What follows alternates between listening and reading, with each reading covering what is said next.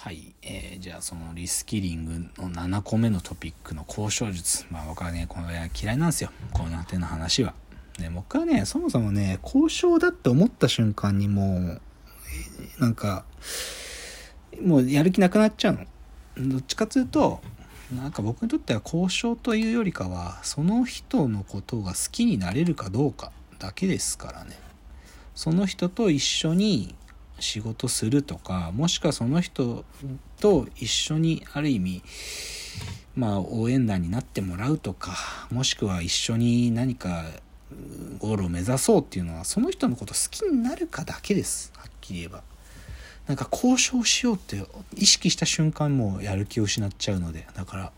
この交渉術みたいなのは僕はもうすごく苦手だし、なんか好きじゃないんですよね。でもこう書いてあるのはこう人と問題を切り離すとかすごく合理的なことを書いてるけど、僕はそうじゃないんですよ。僕はもうすごくウェットな意思決定を してないとうまくいかないってことが経験上分かってるんで、だからちょっと交渉術はもうスルーしましょう。次、AI の話か。リスキリングトピック8番はチャット GPT 以降の世界を生き抜くための AI の教科書。三宅陽一郎さんが出てますね、いつものごとく。であとは吉浦康弘さんって読むかな、アニメ作ってる人ですよね、この人確か。書いてることはよく言う話だなぐらいなことなんですよね。でもね正直このねチャット GPT っていうか機械学習の言語モデルが出てからなんつうのかな、学問的分断が深まっちゃったんですよね、これは本当に。でどういう分断があるかというと、お互いがお互いを理解しようとするやつが少なすぎる。でそのお互いっつってんのは、片方はこの今の潮流である機械学習ディープラーニングを土台にしたいわゆる大規模言語モデル、生成モデルってやつですよね、チャット GPT を代表にする。でもう片方は昔ながらの言語学をやってきて、そのベースを大切にする。だからチョムスキー言語学とかですよね、とかもうちょっと広く考えればサール、さらにはその源流であるオースティンなんかのスピーチアクトみたいなものとかも含む連中とかね、あとは術後論理とかまで射程に入れてる人とかもそっちなんだけど、でこの2つがアメリカの東海岸と西海岸っていうぐらいに態度が違うんですよね。当然その大規模言語モデルとかチャット GPT っていうのはこのカリフォルニアの方のやつ、シリコンバレーも含めてで、チョムスキー言語学みたいな連中は主に東海岸で、ハーバードとか、フィラデルフィア、マサチューセッツの連中なんだけど、ここのお互いがお互いのことバカにしてるって感じなんですよね。でなんつうのかな、日本でもすげえいい本書いてた人がこのチャット GPT とかのこと分かってなさすぎるっていうのがあって、例えば記号と再起っていう本、田中久美子さんっていう方が書いて、記号と再起っていう本めちゃくちゃいい本で、これサントリー学芸賞取ってる、2014だったかな。でもそんぐらいまですごくいい、記号学者としてめちゃくちゃいい、一部数学者でもあるんですけど、その方がじゃあ2021だったかな、 1,2 年前に書いた言語とフラクタルっていう本があって、いや待ってくれよって感じっすよね。記号と再起書いた人の現在地が言語とフラクタル、使用の集積の中にある偶然と必然っていう副題の本ですけどね、もうこの時点で戦いの前線にいないってこと自分で吐露しちゃってるっていうのがなんかもう悲しい現実ですよね。だからまあさっきの東海岸と西海岸的に言えば田中久美子さんは東海岸の税になっちゃうんだけど、東海岸税はやっぱりもうちょいなんていうか西海岸税のことを分かんなきゃダメだし、逆もしかりで西海岸税のやつらは東海岸勢のもともとやってきたアカデミックの蓄積をなんか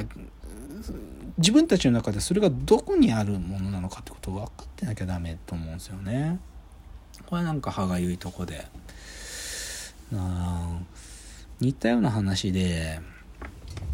これ昨日たまたま会社でみんなでその DVD 見たんですけど、テレビ東京で2017、18ぐらいにマスクメンっていう数回前にフェイクドキュメンタリーの話した時ちょろっと言ったんですけど、斎藤工さんが俳優辞めて芸人になるっていうなんかそういうフェイクドキュメンタリーのドラマがあって、でそれをその芸人ピットインっていう人に印って書いてピットインっていうキャラを野生爆弾のクッキーさんがプロデュースするっていう体のフェイクドキュメンタリーがあって、でクッキーさんがネタ作るんだけど、その中で大喜利をちょっとやんなきゃいけないっつって、でそれで大喜利をサンキュー達夫さんに習いに行こうっていうのがドラマの中で出てきて、ドラマの中だと数分で終わっちゃうんだけど、DVD のなんか特典映像でサンキュー達夫が解く大喜利必勝法っていうのがあるっていうから、それ買ってみて会社でみんなで見たんですよね。で、2017、18ぐらい、2017の終わりぐらいですかね、それがあって、でもそこでサンキュー達夫さんがやってる大喜利の、彼のその理論っていうか、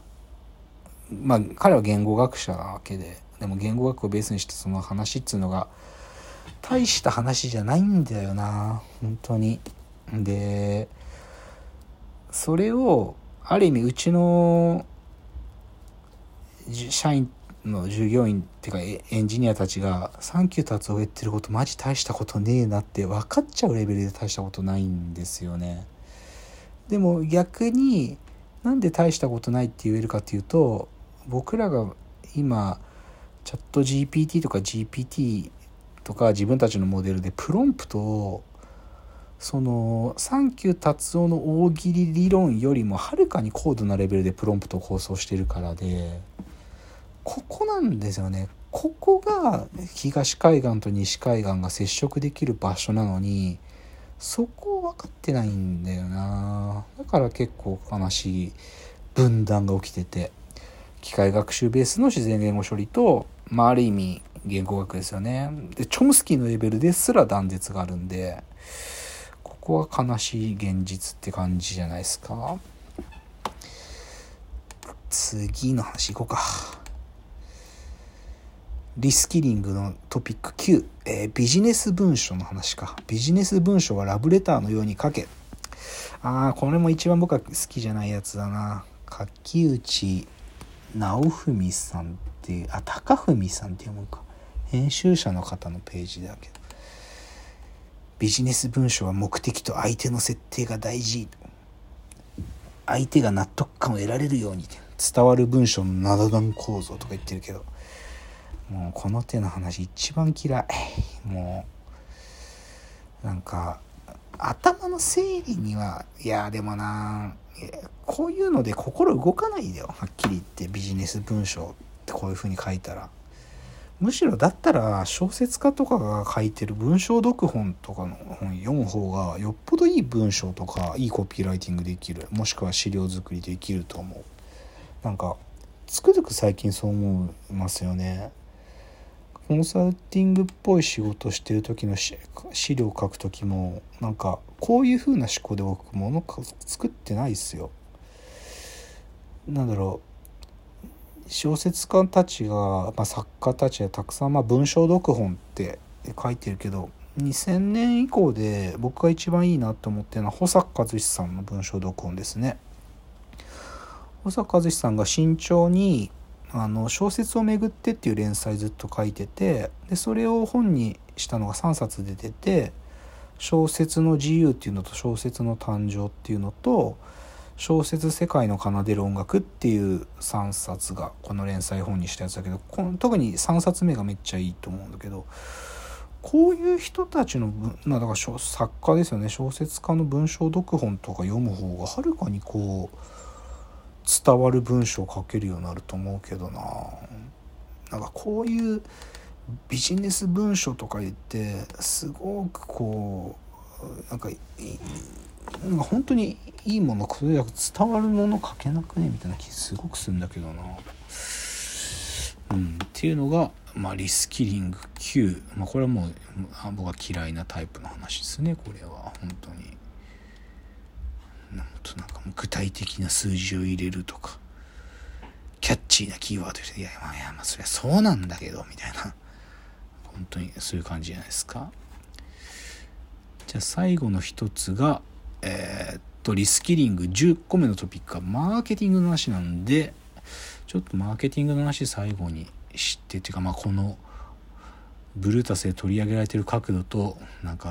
また僕はこれを拒否りたいわけだからそれについての話で最後のチャプターいきたいと思います。じゃあ最後のチャプターです。